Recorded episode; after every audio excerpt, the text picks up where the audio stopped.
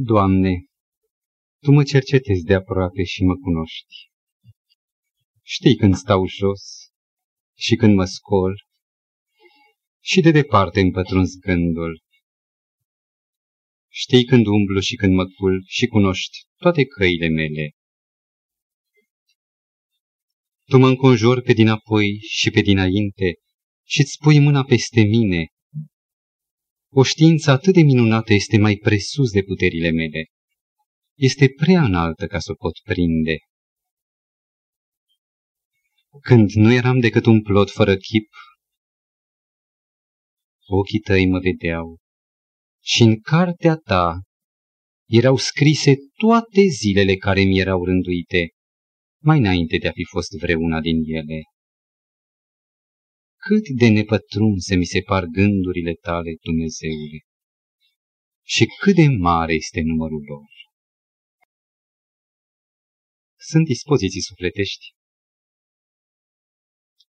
Care în fața Scripturii descoperă nu un val de informații, nu raporturi istorice, ci acele dispoziții sunt catalizatorii înțelegerii Scripturii în mod profund, adânc, ca pentru noi. Și în asemenea dispoziție, când iei cuvântul lui Dumnezeu și ochii tăi culeg sau se deschid ca niște ferestre și intră soarele, aerul proaspăt al cuvântului, ai profundul simțământ că Dumnezeu îți vorbește, că El este acela care e dincolo de carte și printre rânduri se adresează sufletului tău însetat. Psalmul 139 din care am citit este un asemenea model de vorbirea lui Dumnezeu către mine.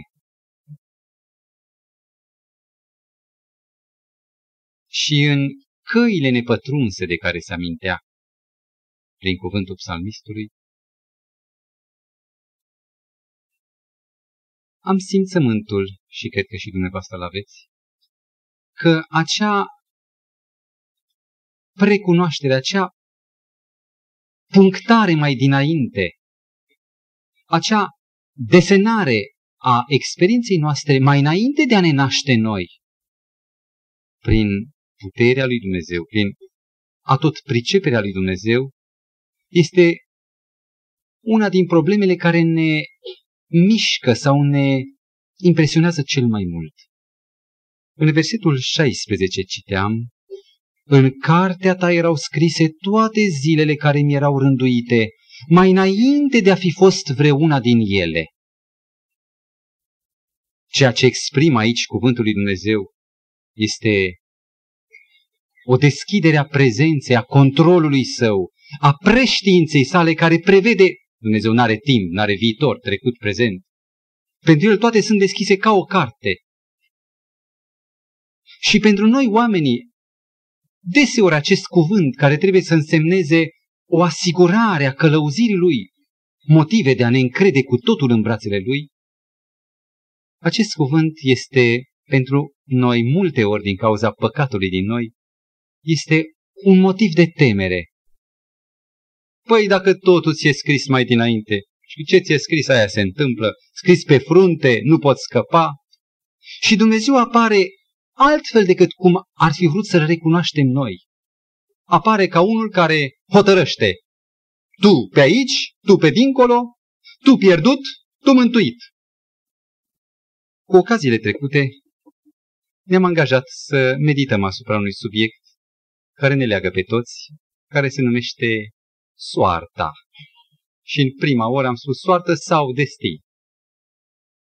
Pe măsură însă ce apropiem cuvântul lui Dumnezeu de inimile noastre, descoperim că vis-a-vis -vis de felul de a concepe a traseului căilor noastre în mod obișnuit, cum lumea concepe soarta ca o conjuncție a unor planete, a unor circumstanțe, a unor voințe care nu depind de mine, Dumnezeu ne descoperă drumul pe care El conduce pe fiecare.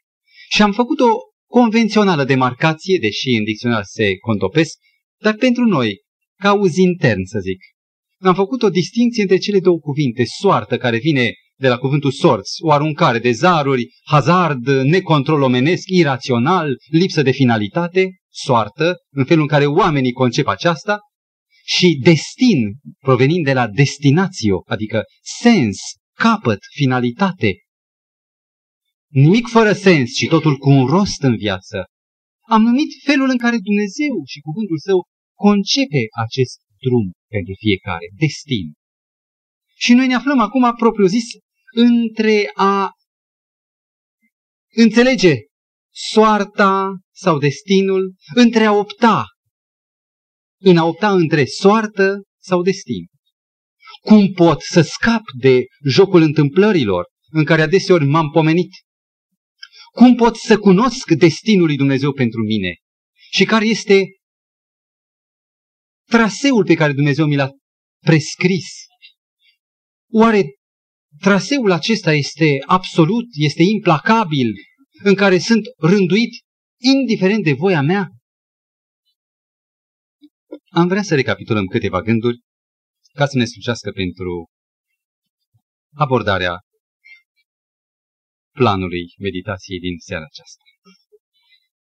Cu ocaziile trecute s-a explicat și acum doar recapitulăm că dacă oamenii adeseori, din păcate, în numele teologiei, numele lui Dumnezeu, deci teologi, cu Biblia în spatele lor, au numit căile lui Dumnezeu drept predestinație, înțelegând prin aceasta o prehotărâre, indiferent de opțiunea mea, de atitudinea mea, un fel de robot, tras cu un program și inevitabil trebuie să ajung acolo. Și cum sunt unii care vor pieri, poate că eu voi fi acela care sunt hotărât mai dinainte pentru foc, pentru iad. Cuvântul lui Dumnezeu nu cunoaște acest soi de predestinație. Această predestinație au reflectat-o în mintea lor, influențată de filozofiile grecești, teologii, unii teologi ca Augustin sau unul protestant, Jean Calvin.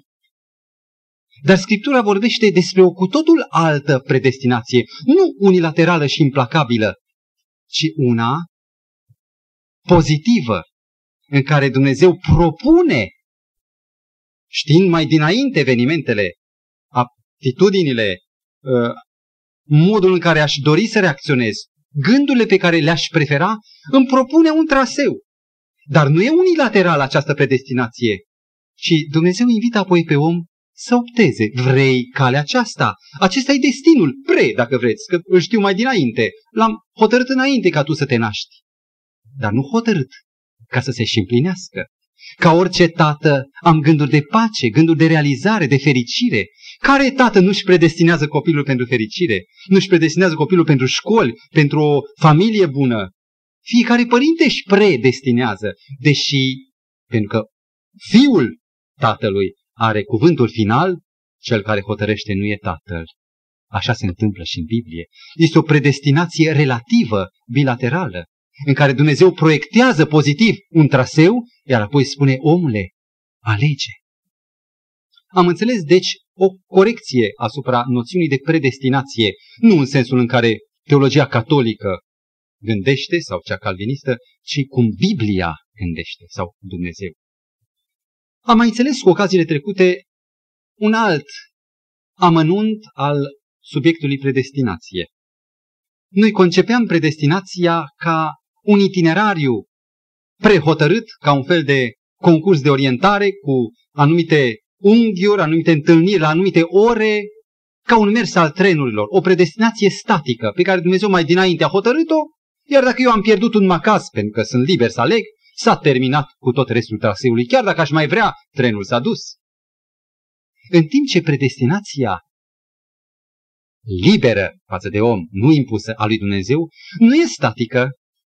Dumnezeu are o mie de căi. Și chiar dacă eu aș greși, ticălos, aș face o greșeală împotriva lui Dumnezeu și m-aș căi, aș dori să revin, primind funile de căință pe care tot Dumnezeu mi le deșteaptă din suflet, atunci Dumnezeu îmi spune, mai am încă un macas. Am trenul următor. Și dacă greșesc enori, și voi răspunde la un moment dat pozitiv apelului, vino totuși la mine, ești păcătos, întoarce-te. Dumnezeu îmi oferă încă o dată a ena șansă pentru a reveni într-un destin. Chiar dacă nu va mai fi atât de bun ca primul, este nu de aur, poate nici de argint, poate nu o fi nici de bronz dacă am amânat, dar o fi de fier și durează și e bun și acela, chiar dacă trebuie să-l frec ca să nu ruginească. Deci nu e o predestinație statică, ci o predestinație liberă, dinamică, în care Dumnezeu însuși își modelează. E drept că aceasta, la nivelul nostru al omului, că Dumnezeu știe mai dinainte cum voi proceda și dinainte a hotărât toate amănuntele în funcție de voia mea și dinamic la nivelul meu, la ochiul meu, în funcție de mine. Suntem la un alt aspect al problemei destinului sau a predestinației lui Dumnezeu. Un subiect care mi se pare tulburător și care se leagă de ultima întrebare, cum pot să ratez destinul meu? La care am vrea să ne referim în încheierea ciclului și dacă nu terminăm astăzi, Dumnezeu să ne dea posibilitatea să continuăm data viitoare. Conform Evangheliei după Matei, capitolul 22, cu versetul 14, citim un text care intrigă, care pentru cei care citesc Scriptura este un text de scandal. Finalul unei parabole a Domnului Hristos, acum nu ne interesează parabola, ci finalul, căci mulți sunt chemați, spune Domnul Hristos, dar puțini sunt aleși. Și oricine citește acest text care se mai repetă și în alte locuri, tot de Domnul Hristos rostit, este împins de un gând că și această chemare, această destinație, acest destin fericit al lui Dumnezeu este și el selectiv. Că adică Dumnezeu uh, nu are nevoie de o gloată, de toate elementele și mai pozitive înalte și mai coborâte, mai de jos. El selectează mulți chemați, ca la un examen, ca la o angajare. Vin 100 de candidați pentru trei locuri. Și acest cuvânt, mulți chemați, puțin aleși, mă împinge cu gândul că mântuirea mea n-ar depinde în fond de mine, că eu fac cel mai bine socotelile, cât știu eu la capacitatea mea totală. Dar dacă Dumnezeu spune, nu îmi place de tine, din mulți ăștia aleg pe tine, pe tine, pe tine și încă câțiva, și cu aceștia voi face împărăția cerurilor. Nu cumva mântuirea mea depinde de o hotărâre aleatorie, adică întâmplătoare, nelegată de stăruința, strădania mea, ci de o hotărâre arbitrară a lui Dumnezeu care spune, mie îmi place de el și nu îmi place de celălalt. S-a tot vehiculat această idee în fel de fel de cuvinte, ca să ne iasă odată pentru totdeauna această umbră care învinuie pe Dumnezeu. Am vrea să citim trei texte din Noul Testament, din Sfânta Scriptură, de exemplu 1 Timotei, capitolul 2, cu versetul 4. Dumnezeu voiește ca toți oamenii să fie mântuiți și să vină la cunoștința adevărului. Mă întreb, mântuirea, acest destin al fericirii, al realizării definitive în veșnicii, este un destin selectiv, mulți chemați și puțin pe care Dumnezeu îi alege? Care este categoria aleasă. Aici spune foarte răspicat și hotărât toți. Nu există preferențialitate. Dumnezeu iubește pe toți și vrea ca toți să fie mântuiți. Este și motivul pentru care Dumnezeu zăbovește să încheie, să tragă linia de total general, zăbovește să vină Mântuitorul pe norii cerului, pentru că mai sunt unele suflete care ar putea, mai oferă încă o posibilitate de mântuire și Mântuitorul nu vrea să încheie fără toți cei care vor alege în final. Tit 2.11, un alt text frumos, care redă aceeași idee în cuvintele, căci Harul lui Dumnezeu care aduce mântuire pentru câți oameni? Toți. Este totalitate. Pentru toți oamenii a fost arătat. Și un alt text, 2 Petru 3 cu 9, Domnul nu întârzie în împlinirea făgăduinței lui cum cred unii, și am spus mai înainte, ci are o îndelungă răbdare pentru voi și dorește ca nici unul să nu piară, ci toți să vină la pocăință. Este și mai evident, nici unul, ci toți. Aceasta este chemarea lui Dumnezeu. De ce oare se referă textul lui Matei 22 cu 14 la mulți chemați și puțini aleși? Este aici o problemă legată de tema alegerii. Cel care cheamă, cel care alege în primul rând este Dumnezeu. Totdeauna când vorbesc despre alegere, îmi vine în minte imaginea mirelui, a unui mire și a unei posibile mirese. Cel care propune, care vine cu propunerea, vrei să ne căsătorim, dorești prietenia mea în vederea căsătoriei, nu e niciodată mireasa. E întotdeauna factorul activ al alegerii, este el, e mire. Dar și ea are un drept de alegere, chiar dacă este o alegere pasivă, nu de a alege din șapte unul, ci de a accepta sau de a respinge. E mai puțin deschisă, dar este categorică și această alegere. Accept sau nu accept. Mulți chemați de a fi mântuiți. Și chiar dacă primul act al alegerii aparține lui Dumnezeu care ne cheamă, care ne propune, actul decisiv al alegerii mi-aparține mie. Eu primesc sau eu resping. Și dacă Dumnezeu vrea ca toți să fie mântuiți și nu vor fi totuși toți mântuiți, este datorită faptului că noi avem libertate de alegere și că noi ca mireasă, să zicem, zicem, nu vreau. Și atunci nu se realizează. Mai este încă un aspect care ne luminează problema alegerii și a chemării în problema destinului. Noi am vorbit până acum într-un singur sens de chemare și de alegere. Și anume în sensul chemării la mântuire și a alegerii, autoalegerii pentru mântuire. Dar pe lângă această aplicație a cuvântului alegere, mai există una foarte importantă. Și aș vrea să citim un text din 1 Samuel 16, capitolul 16, versetul 6 la 8. Un fragment din uh, istoria chemării lui David, a ungerii lui ca rege al lui Israel. Și citesc de la versetul 6.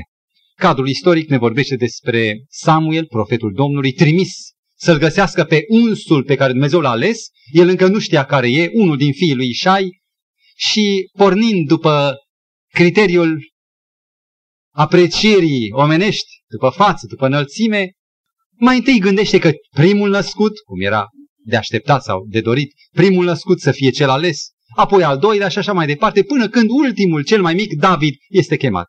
La acest fragment am vrea să ne referim.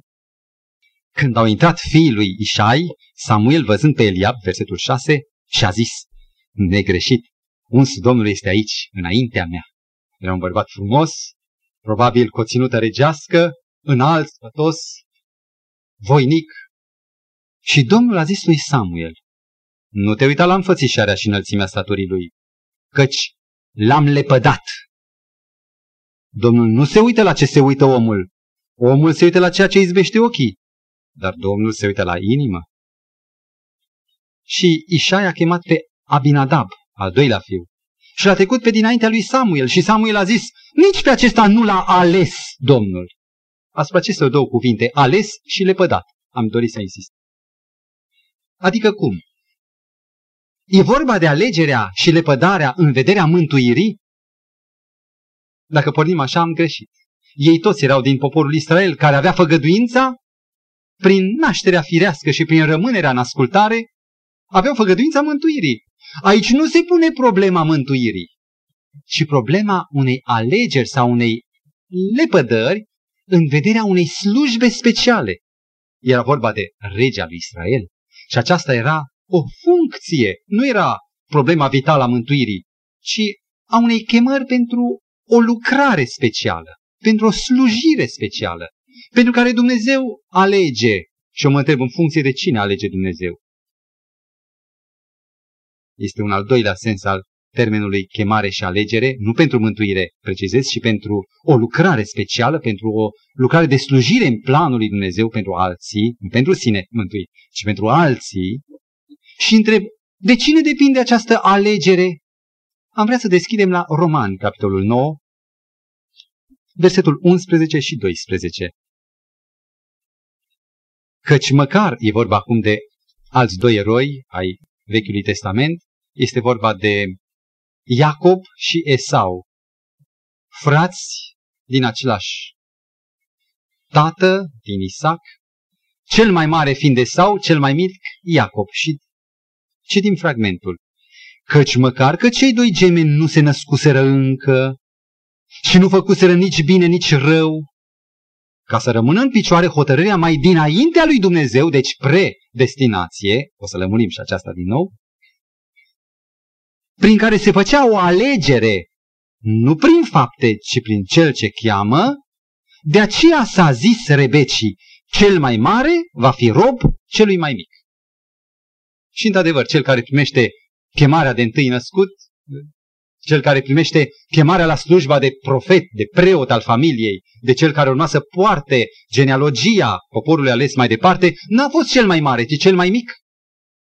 În funcție de ce anume și cine a făcut această alegere, că e chiar cuvântul alegere. Citesc hotărârea mai dinaintea lui Dumnezeu. Deci cel care alege mai dinainte, pre-destinație, pre-alegere, este Dumnezeu. Cum face alegerea sa? Nu prin fapte, nu prin ceea ce omul ar putea să așeze, să înșire ca merite personale. Esau ar fi avut destule merite personale. Dumnezeu însă nu după criteriul meritelor și a faptelor, a decizii proprii de a mă angaja eu să câștig un drept. Nici lui Iacob nu i-a dat pe criteriul faptelor, că făcuse și el multe ca să capete. Și nu a dat la niciunul, pentru că nu venise momentul de a se descoperi criteriul după care se face alegerea. Și care e criteriul după care Dumnezeu alege mai dinainte? Citiți pe aceeași deschidere a Scripturii la Roman 8 cu versetul 29. Este textul esențial pe care dar ar fi bine să-l reținem pe de rost pentru totdeauna. Căci pe aceea, ascultați, pe care i-a cunoscut mai dinainte, nu o prehotărâre, o precunoaștere, pe aceea i-a și hotărât mai dinainte. Să vă întreb, în funcție de ce anume se face alegerea? În funcție de arbitrarul lui Dumnezeu sau în funcție de atitudinile inimii, nu a faptelor, care le pot arunca ca praf în ochi înaintea lui Dumnezeu. Și înainte de toate, criteriul este atitudinea inimii. Și Dumnezeu care știe mai dinainte, care cunoaște mai dinainte, în funcție de cine hotărăște dacă e ales sau lepădat pentru o lucrare specială, nu pentru mântuire, pentru o lucrare specială, tot în funcție de om.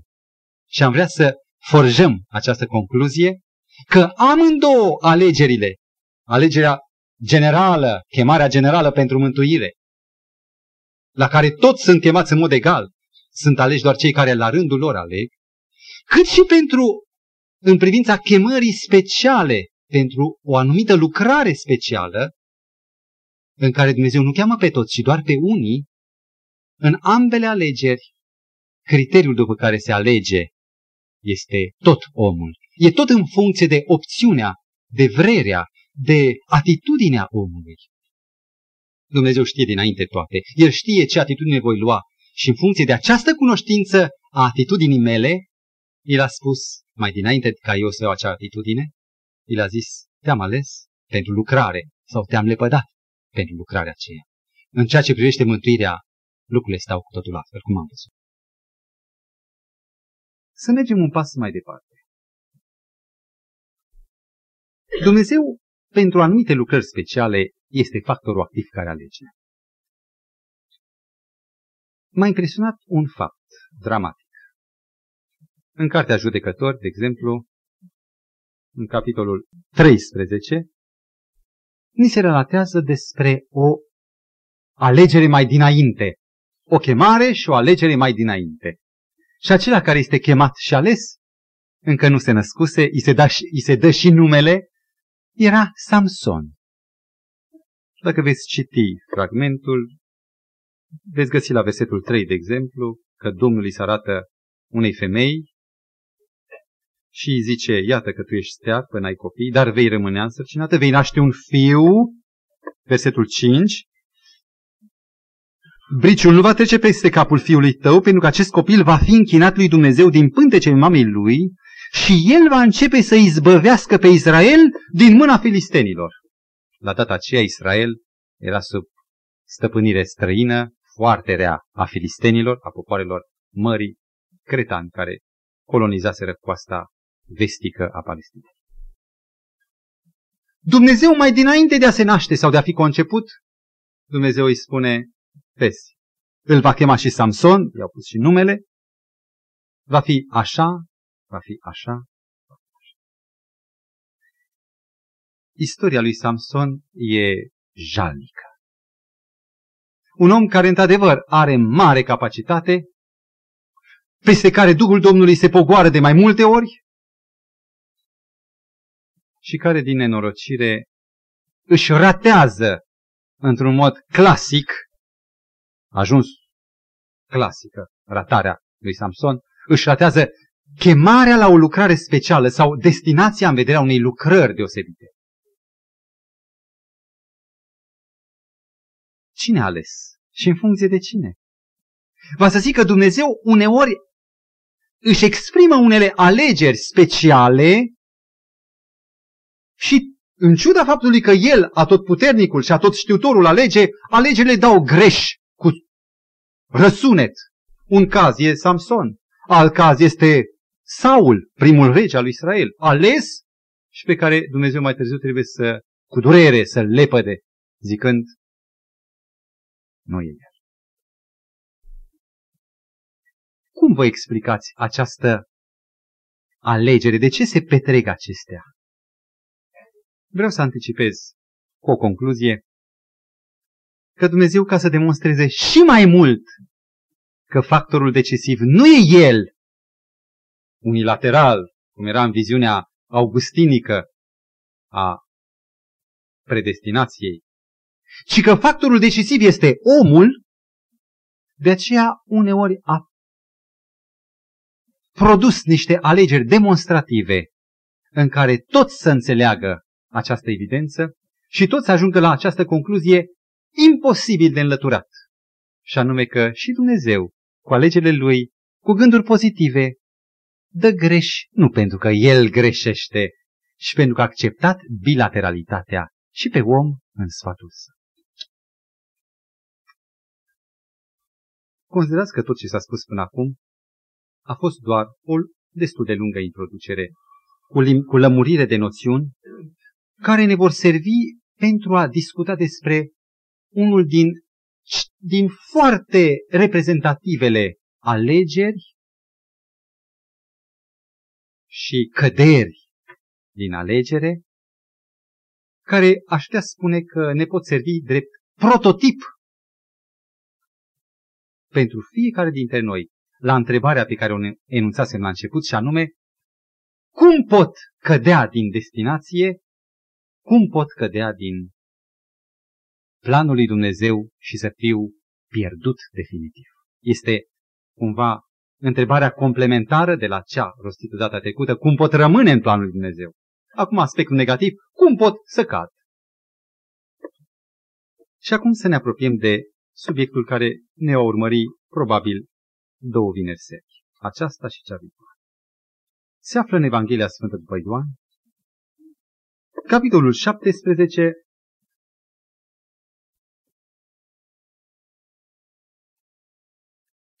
este marele capitol al rugăciunii de mare preot al Domnului Hristos. În această rugăciune, Mântuitorul nu ne introduce în nevoile zilnice într-un Tatăl nostru, tot rugăciunea Lui. Și în aceasta El se reprezintă ca marele mediator, ca acela care a prins omenirea de o mână și a întins mâna prinzând divinitatea pe Tatăl cu care El era una, reușind să împace pe cei doi în ciuda păcatului care a despărțit. Și în această rugăciune de mare preot din capitolul 17, Mântuitorul a rostit cuvintele în versetul 12, următoarele. Când eram cu ei în lume, îi păzeam eu în numele tău. Eu am păzit pe aceea pe care mi-ai dat. Și niciunul din ei n-a pierit, afară de fiul pierzării, ca să se împlinească Scriptura. Ce spune Domnul Hristos? Că atât timp cât a fost cu cenicii, i-a păzit în mod desăvârșit și nici unul din ei n-a pierit, ci afară de unul, afară de fiul pierzării, ca să se împlinească Scriptura. Amarnică predestinație, zic unii. Săracul Iuda, despre el este vorba, unul din cei 12.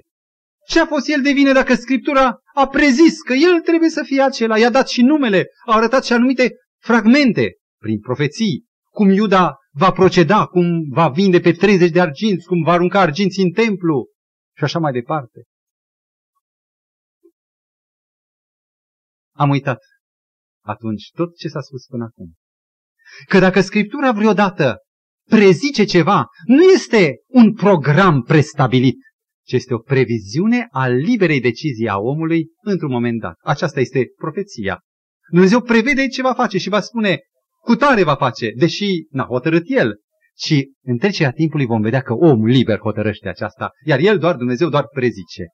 Dar cum acest Iud a fost fiul pierzării? De ce îl numește fiul pierzării? Cumva era predestinat pentru pierzare? Nu. Fiul pierzării prin faptul că a fost pricina care duce la pierzarea Domnului Hristos. În sensul acesta pierzării. Și dacă vrem într-o al doilea sens, că se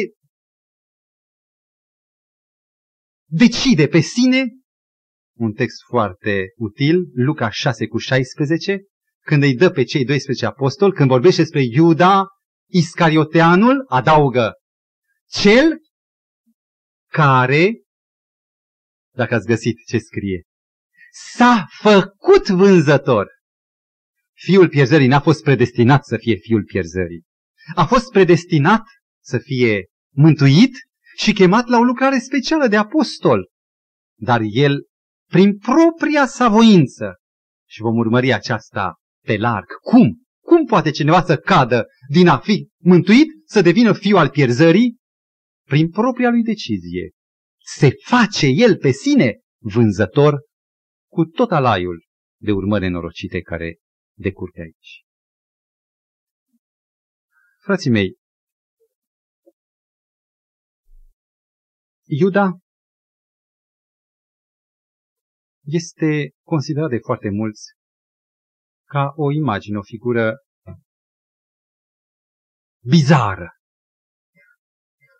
ca un element străin de noi, ca un monstru. Și am să prezint trei viziuni, trei versiuni ale lui Iuda, felul în care oamenii înțeleg pe acest apostol este conceput ca o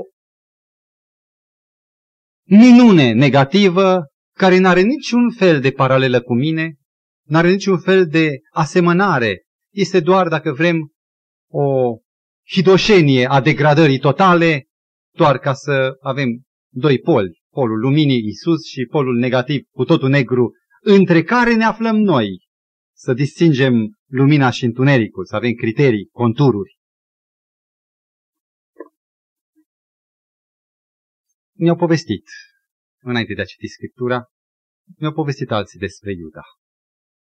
Și, de adevăr, părea umbra malefică, eminența cenușie uh, personificând răul, o ținută cu totul și cu totul monstruoasă. I-aș spune Iuda monstrul, care, repet, n-are nimic comun cu noi și este doar o materializarea principiului răului. Pot spune că această concepere a lui Iuda ca monstru este născută dintr-o gândire dramaturgică. Ce înseamnă dramaturgică sau dramă? Un scritor și poet englez, Shakespeare, scrie o dramă Otello. Un anume conducător arab, care ajunge într-o anumită conjunctură și care permanent este dublat de opusul, antagonicul său, Iago. Unde e Otelo, e și Iago. Unde lucrează unul, distruge celălalt. Și drama are nevoie de personaje caracteristice foarte contrastante. Dacă unul este așa, celălalt trebuie să fie cu totul invers, ca să se creeze tensiune între autorii, între eh, personajele dramei. Scriptura însă n-a fost scrisă dramaturgic, frații mei. Ea n-a fost concepută cu personaje alese după tiparul dramaturgului. Să știți că Iuda nu este monstrul. Vă rog, rețineți. Iuda intră în ceata celor 12 într-o perioadă critică, urmează trei ani și jumătate pe cărări de prigoană pe Domnul Hristos, el însuși dorește ca Isus să fie împărat și luptă pentru aceasta, el însuși e trimis și face minuni, e trimis împreună cu altul să scoată demoni, e trimis să vindece demonizații, bolnavii. Este un om în care Harul lui Dumnezeu sălășluiește și e eficient. Iată că Iuda nu e monstrul conceput ca tare. Este până acum un apostol ca oricare. O a doua imagine a lui Iuda sau concepția lui Iuda.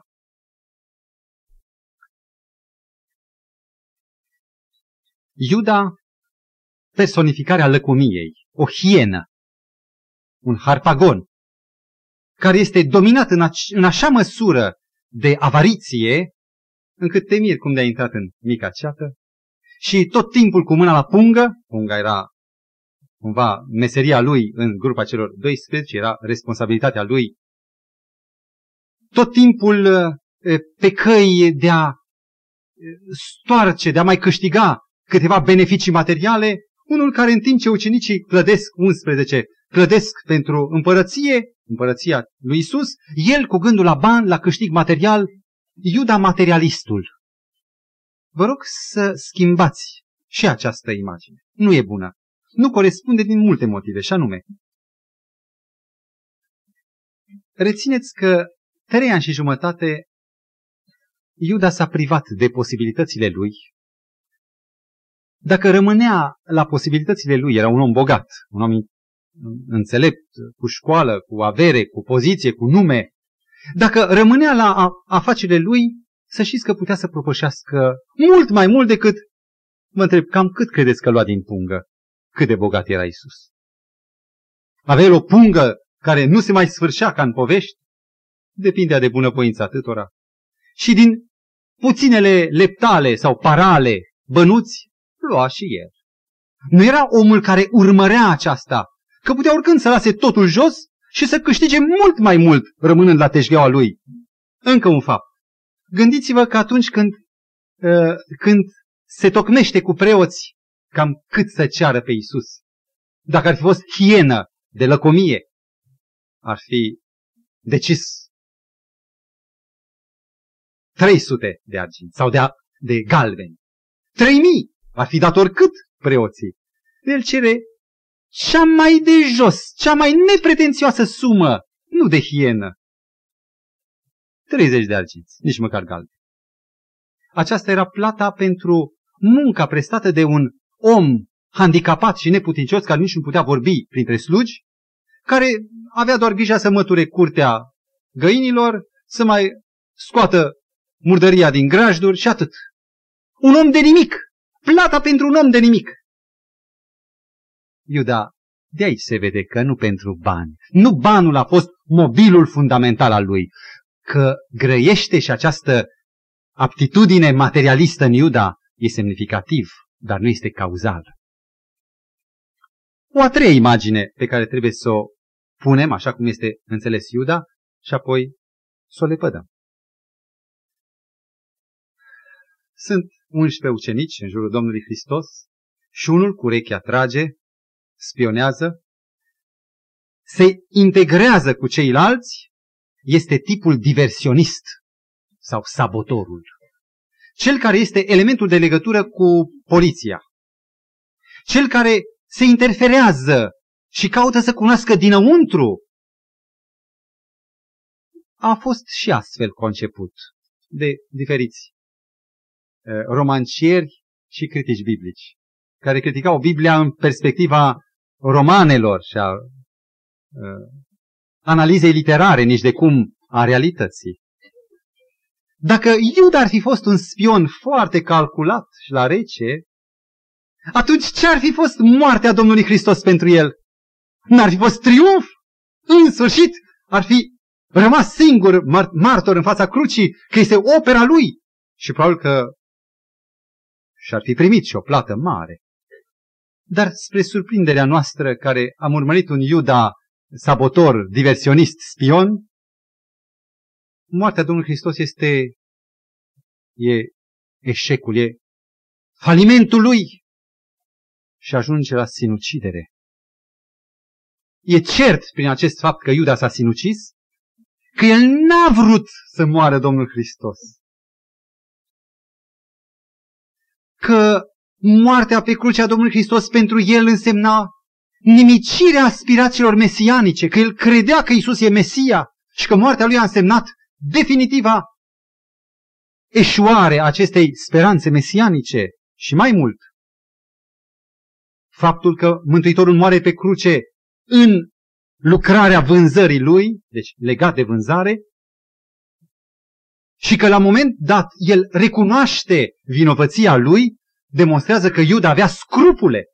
Nu era un om fără scrupule, un vânzător de duzină. Avea scrupule și încă atâta scrupule, încât nu putea să accepte conștiința vinovăției fără pedeapsă. Și atunci, pentru că a constatat că e vinovat, el însuși și-a pus ștreangul și-a dat drumul și s-a spânzurat. Asta arată că Iuda, într-un fel, a fost cinstit. Frații mei, ce este oare taina lui Iuda? Despre ce vorbește acest nume, acest personaj? Nu cumva, dacă nu e nici monstru, nici personificarea lăcomiei materialiste și nici spion diversionist, nu cumva Iuda se apropie uimitor de puternic de noi, până acolo încât să poată evoca, să poată contura destinul foarte normal, foarte comun al unui ucenic bine intenționat, dăruit cauzei lui Isus. Și motivele care duc la ratarea lui să fie motivele foarte obișnuite din viața noastră, cea cotidiană, a unor oameni de bine și de rând.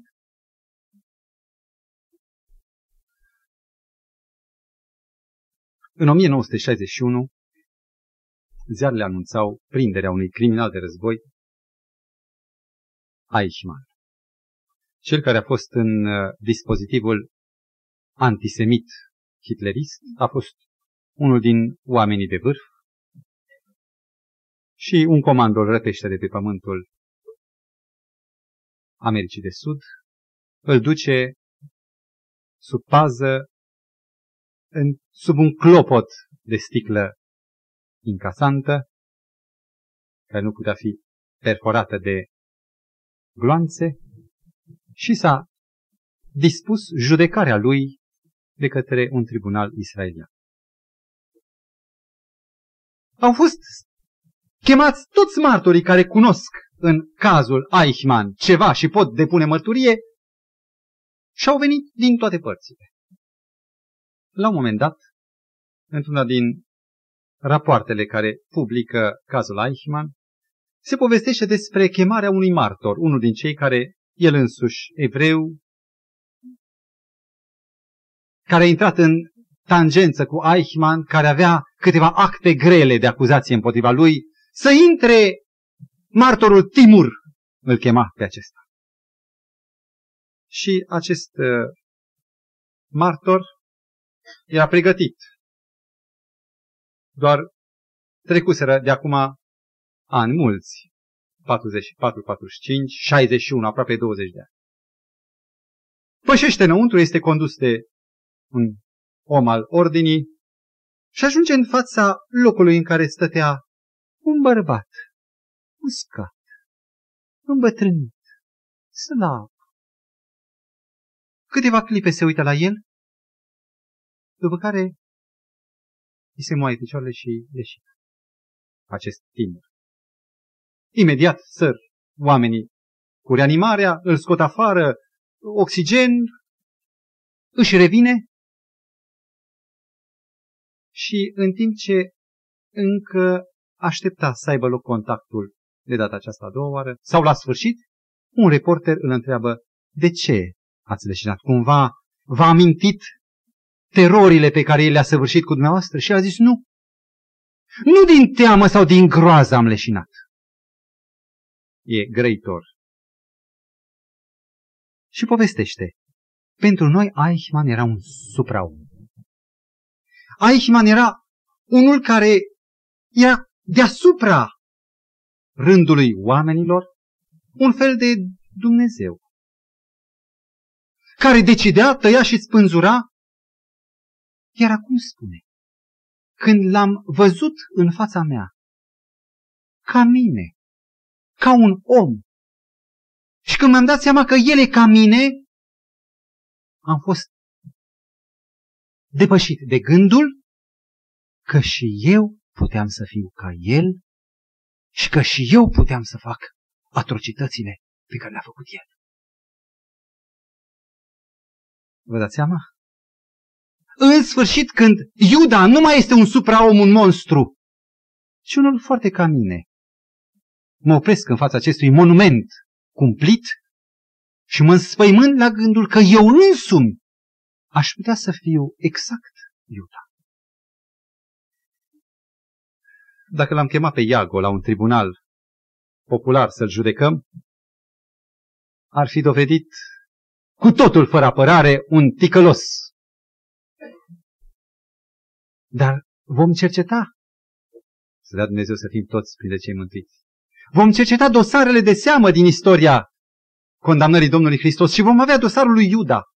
Și vom rămânea uimiți în fața dosarului lui Iuda câte acte, câte mărturii pozitive, plusuri multe se adună în acest dosar și vom rămânea uimiți. Dar atunci nu va fi de folos să fim uimiți. Mai bine să fim uimiți acum în fața dosarului lui Iuda ca să ne dăm seama cum se poate pierde atât chemarea la o lucrare specială, cât și chemarea la mântuire, dacă vom descoperi punctele esențiale în procedura, în mentalitatea, în atitudinea lui Iuda. Aș vrea să apreciez încă un fapt că față de toate interpretările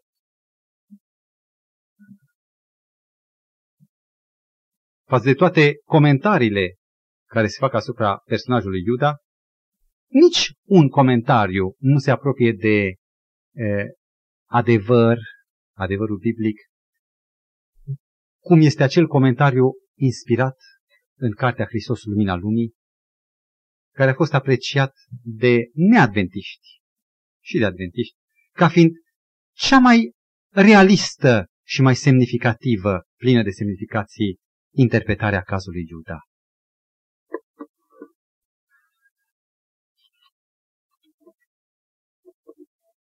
Mai avem puțin timp, de aceea aș vrea să amân analiza cazului Iuda data viitoare. Vom insista însă asupra unor considerații generale. Care să fi fost vina lui Iuda? Deci nu de monstru, nu de materialist îndârjit și tare de grumaz, nici spion și diversionist. Care atunci e vina lui Iuda? Un fragment spune că vina lui, parafrazez, este aceea de a nu se fi lăsat modelat de Hristos. N-a acceptat ca ucenic, vă dați seama, deja este o platformă, o poziție aparte, ucenic, vin în fața maestrului ca el să mă modeleze, ca să poată să îmi dăltuiască un maestru. Ori Iuda, deși ucenic, refuză să se lase modelat. Și la, acest, la această considerație generală, mulți spun, bine, bine, unii se lasă mai ușor modelați, alții mai greu, în funcție de personalitate. Și Iuda, sărmanul, a fost o personalitate foarte puternică. Și așa este, Iuda a fost o personalitate foarte puternică. Dar, vă rog frumos, ajutați-mă să înțeleg ce este personalitate. Ce însemnează personalitate? Ca să definim în ce sens Iuda a fost sau n-a fost o personalitate puternică. Oare temperamentul de personalitatea? Unul vulcanic? Oare voința? Sau discernământul moral? Care aspect, cel biologic, cel psihologic sau cel moral, definește o personalitate puternică? Personalitatea este un portret foarte complex. O caracterizare din multe puncte de vedere și din punctul de vedere biologic al structurii fizice și din punct de vedere psihologic în care intră temperamentul, inteligența. Dar cel mai hotărător criteriu în hotărârea, în stabilirea unei, pers- unei personalități este cel moral. Sunt personalități puternice, dar cu un minus în față, pentru că sunt de date la rău, sau cu un plus în față. Plusul și minusul este dat de aspectul moral, de discernământ, de iubirea adevărului, de urârea păcatului. Că a fost o personalitate puternică, încă nu-i destul, trebuie să adăugăm că a fost o personalitate puternică rea. În ce a constat răutatea ei, vom vedea imediat. Și să mai adăugăm încă un element care să ne facă să nu-l apărăm pe Iuda înainte de timp. Credeți că el a fost singura personalitate puternică din cei 12? Despre Iuda n-a spus fiul tunetului. Dar când l-a caracterizat pe Ioan, fiul lui Zebedei, Mântuitorul a spus Boanerges, adică fiii tunetului. De ce Ioan, fiul tunetului? Dacă vreți să citim un singur fragment. Luca 9, cu versetele 51 la 56. Când s-a apropiat vremea în care avea să fie luat la cer, Isus și-a îndreptat fața hotărâtă, hotărât să meargă la Ierusalim. A trimis înainte niște soli care s-au dus și au intrat într-un sat de al samaritenilor. Erau niște populații conlocuitoare, dar neiudeie, iudaice, din Palestina, ca să-i pregătească un loc de găzduit. Dar ei nu l-au primit, pentru că Isus se îndrepta să meargă spre Ierusalim. Era râca dintre grupările etnice. Ucenicii săi Iacov și Ioan, când au văzut lucrul acesta, adică Domnul lor nu e primit, să-și pună capul jos într-un pat al unor neamuri spurcate, ziceau iudeii. Nu erau, dar așa ziceau ei. Când au văzut lucrul acesta, au zis, Doamne, vrei să poruncim să se pogoare foc din cer și să-i mistuie, cum a făcut Ilie? Temperament de care? Tot puternic. Probabil că foarte contrastant de partea Domnului, să nu sufere Domnul lor pentru, de cauza bună, categoric, însă greșit, înțelegând cauza bună. Un alt temperament puternic, Petru. Chiar l-a numit, când l-a caracterizat, piatră. Tare ca piatra. Toți ceilalți erau mai mulabil, poate și Ioan, dar Petru cel mai tare. Și acest temperament e atât de puternic încât îi stă în fața Domnului Hristos și spune să te ferească Dumnezeu de așa ceva. Vezi Matei 16. În care își permite să-l sfătuiască și să-l mustre pe Domnul Hristos și în momentul de criză, când tăriile se moaie la toți apostolii, unul singur scoate sabia și lovește și taie urechea lui Malchus. Vezi, Ioan 18 cu versetul 10. Temperamente puternice nu este o scuză că cineva este temperament puternic. Toți sunt chemați la Isus.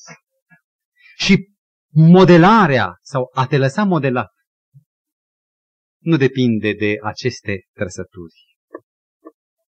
Iuda, într-adevăr, are o voință puternică, este de o inteligență remarcabilă, este râvnit, vorbit de bine de ucenici, e considerat unul mai mare, mai bun de-a lor. Moral însă, Iuda este dominat de eu, egoism. Nu doar prin faptul că a luat din pungă, vom vedea. Ce însemnează eu sau egoism? Noi o judecăm numai sub aspect material, dacă un om e gurman de egoist, dacă un om caută locul întâi egoist. Sunt aspecte mult mai profunde de structură, nu de aparențe ale egoismului. Egoism însemnează mai întâi, din punct de vedere biblic, îndepărtare de Dumnezeu, înstrăinare, independență de El. Eu acționez cum vreau eu. Egoist. Sau, un alt sens. Dezechilibrul naturii fizice, naturii noastre profunde, este marcată, este numit, numit egoism. Dezechilibrul naturii. Eu sunt înclinat spre, spre anumite obiective, nu pentru că gândesc. Natura noastră, iarăși, este infectată, infestată, zic, de egoism. Egoism mai însemnează și puterea pervertită a discernământului.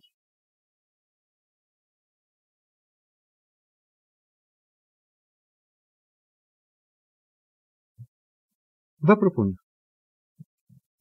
pentru data viitoare, cei care puteți, cei care aveți dispoziția și dorința, să rugați pe, dacă suntem oaspeți, pe cei ce ne-au invitat, sau dacă nu suntem oaspeți, ci de-ai casei, să luăm din bibliotecă Cartea Hristos, Lumina Lumii și să lecturăm unul din capitolele de încheiere care se numește Iuda, în care este prezentată întreaga conformație specifică a lui Iuda. Și în oglinda care poartă acest nume, să începem lăsându-ne conduși de Duhul lui Dumnezeu, să recunoaștem îngroziți pe acela care a purtat acest nume groaznic. Un bărbat al credinței a avut un vis care l-a condus la o înțelegere nouă a destinului său. Într-un vis, când studiase mai mult Scriptura, îi apare scena flagelării Domnului Hristos atunci când, legat fiind de stâlpul rușinii, în curtea lui Pilat, soldații, un călău, un soldat lovea cu un cnut, cu uh, bile de plumb în capete, lovea în spinarea Mântuitorului. Și impresia făcută în vis a fost atât de puternică încât eroul, deși era în vis, cel care a avut visul, se repede la soldat, îl apucă cu ambele mâini, îl trage din cumplita scena rănirii Mântuitorului. Lupta este grea, reușește în sfârșit să-l întoarcă și când privește în fața lui, rămâne încremenit. Își vede propriul său chip, care era chipul soldatului care bate. Părtășia noastră cu Scriptura vrea să ne conducă nu spre disperare, nu spre îngrozire, vrea să ne conducă la cea cunoaștere am anunțit a ceea ce este în mine. Pentru ca nu cumva, deși mulți chemați, să fim totuși printre cei care în ziua aceea să strigăm, Doamne, Doamne, n-am pus noi în adunare, n-am citit Scriptura și Mântuitorul să zică, nu vă cunosc. Facă bunul Dumnezeu ca subiectul acesta să devină un subiect de cercetare de sine și lăsăm, să lăsăm pe Duhul lui Dumnezeu să tragă toate macazurile și toate cl- clopotele ca semnale de alarmă pentru părtășia noastră de plină, ca să devenim din fiul al tunetului un apostol al dragostei. Amin.